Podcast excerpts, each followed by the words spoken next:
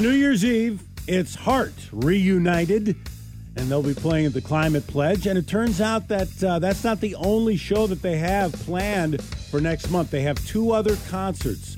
They're playing one, uh, two in California, one on December 27th, and one in Palm Desert uh, on the 28th. And then they come here on the 31st for the Climate Pledge. And Ann was asked recently by KLPX Radio if that would be it, if they were going to do any more shows after those three.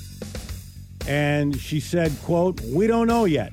We're going to see how it works with the heart thing, whether it feels like a level up. If it does feel like a level up, then we'll keep doing it. But that's what it has to be. It can't just slide down into jukebox time. It's got to be real. No going through the motions. No phoning it in. No just getting on some kind of circuit just to take people's money and play the old songs again and again and again. That's But- what all, they all do. That's what they all do. I don't know if that's a message. Who is she talking about? Because it's her and her sister. They're really, they're the big ones in this thing. They're the ones that calling they're the shots. they're You're making the faces. set list. That's right. You, somebody is one of those girls phoning it in. What does that mean?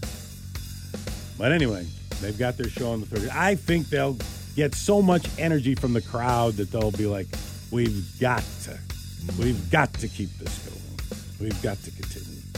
Uh, interesting book that uh, is out now. Legendary rock and roll photographer Henry Diltz has a new book out about Crosby, Stills, Nash, and Young.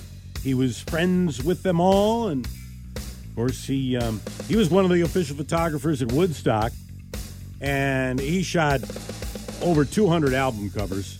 Morrison Hotel by the Doors, and he, in the book he talks about his six-decade association with Crosby, Stills, Nash, and Young, and he says that of all the bands, that means the most. He says nobody ever gave me the finger more than David Crosby. it was almost automatic. I'd raise the camera, and he'd go like that. Give me the bird. He confirms that Crosby and Nash mended fences just before David Crosby dies. Nash tell he says Nash tells me he desperately misses Crosby. Quote, he was my best friend for over 50 years. By the end, we were emailing and voicemailing each other. We were getting together. I set up a FaceTime so I could see his face. I waited and waited for the call, but it never came. He passed away a couple days later. All that arguing and all that crappy stuff that we did to each other, it is meaningless now. And uh, Stephen Colbert has had to pull the plug on his show this week. Ruptured appendix. That doesn't sound like fun. He's recovering from surgery, so he's on the bench this week. Let's do some Crosby, Stills, and Nash here. Brad and John, Classic Rock 92.9, KISM.